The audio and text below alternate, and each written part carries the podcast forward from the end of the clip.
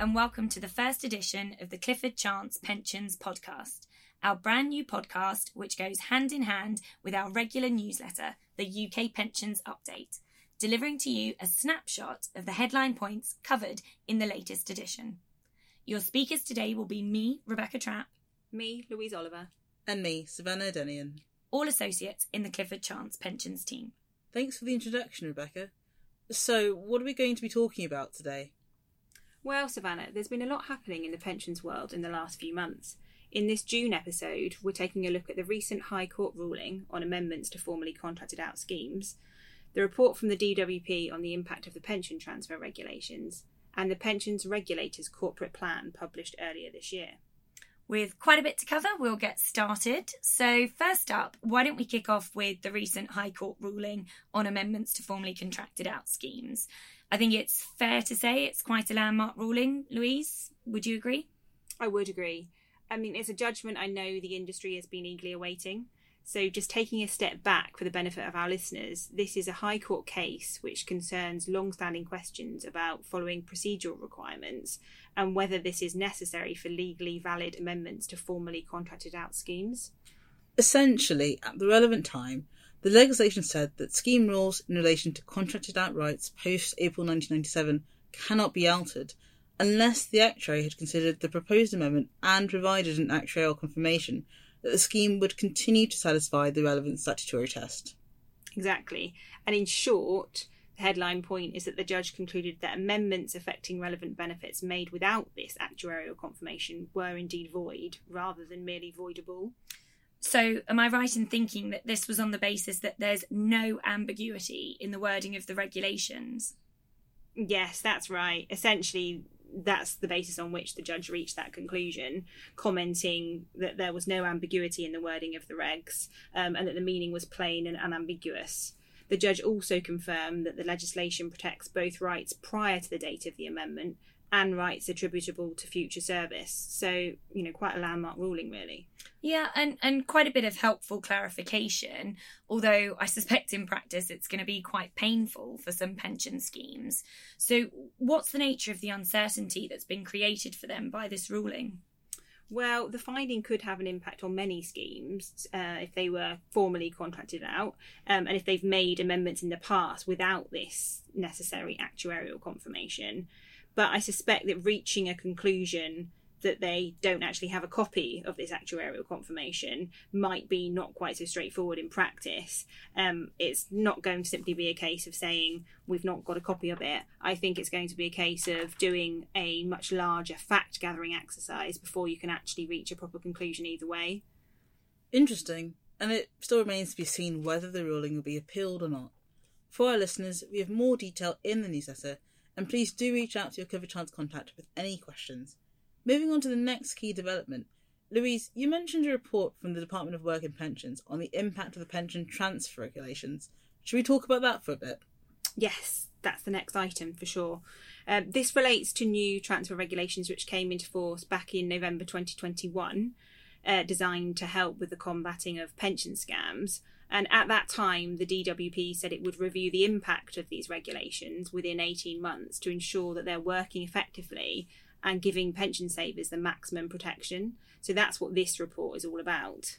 As a reminder, the transfer regulations imposed new conditions that need to be met before a statutory transfer of pension benefits from one scheme to another can proceed. Most significantly, a statutory pension transfer request can only proceed if trustees conclude that one of two conditions is satisfied. The first condition is that the transfer must either be to a public service pension scheme, an authorised master trust, or an authorised collective defined contribution scheme. And the second condition is that no red flags must be present with the transfer, or, if any amber flags are present, the member has taken pension scams guidance. Thanks, Savannah. That's a super helpful reminder. Um, the report that the DWP has now published sets out some of its key findings in relation to these transfer regulations. And one of the matters covered in the report is um, stakeholder feedback. And what that's revealed is that there are concerns Um, and for example, I think one of the matters which we've all been hearing about colloquially and then is noted in the report is the amber flag, where trustees decide that overseas investments are included in the receiving pension scheme. And I think the sense and certainly the feedback in the report is that that needs to be either more clearly defined or perhaps removed. That's right. And the DWP has also noted that the red flag, where trustees decide the member has been offered an incentive to make the transfer, is actually incorrectly blocking transfers because differently. There are also a handful of other areas of concern noted in the report. Um, the DWP has concluded the report by saying that it intends to conduct further work with the industry.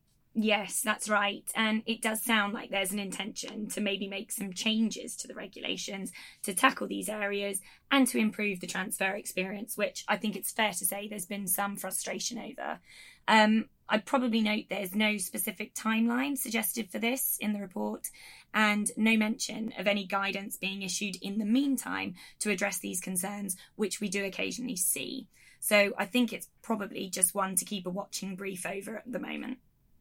Agreed. And speaking of developments in the pipeline, that brings us on nicely to the pensions regulator's corporate plan for the year ahead that was published a few months ago. As our listeners may be aware, the regulator publishes a corporate plan every year, setting out its priorities for the upcoming year and providing a look beyond. These usually give quite useful insight into what the industry can expect to see from the regulator during that period. Yeah, and there's quite a few interesting points picked up in this year's corporate plan, aren't there, Louise? I mean, it looks like the corporate plan covers a few timing updates, it sheds light on key areas of regulator focus, such as value for money, climate change, superfund guidance, and scheme governance standards. That's true. I mean, I would say this year's corporate plan covers a lot of ground. One big item is that the regulator has noted it intends to launch its general code this year. Listeners may recall this was previously referred to as its single code, um, and it sounds like this general code will follow the format of the draft which the regulator consulted on back in March 2021. Although I suspect the final code will have moved on a bit since then, given the draft was published over two years ago.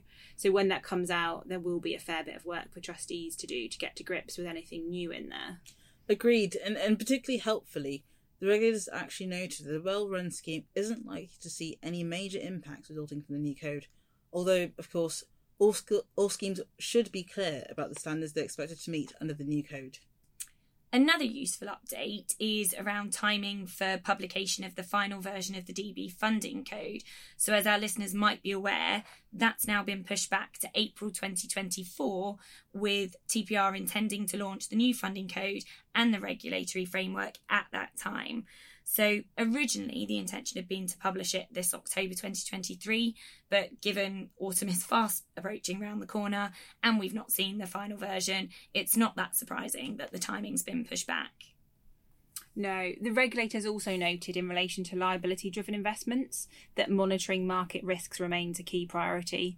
So it's continuing to consider what future data would enable it to have greater oversight of schemes' leverage positions. Um, and it's actually recently published further LDI guidance along with the FCA, and we've covered that in greater detail in the newsletter. Yes, I'd say those are probably the key points to draw out, but there's some interesting commentary on other areas as well, which we've not got time to cover here. So, trusteeship, climate change too, and they're in the newsletter. So, please do give that a read for more detail.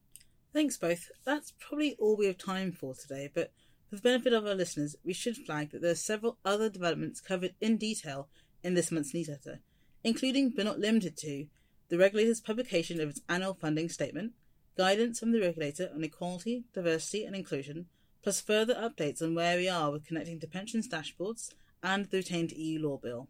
Yes, plenty in there. I might be biased, Savannah, but well worth a read.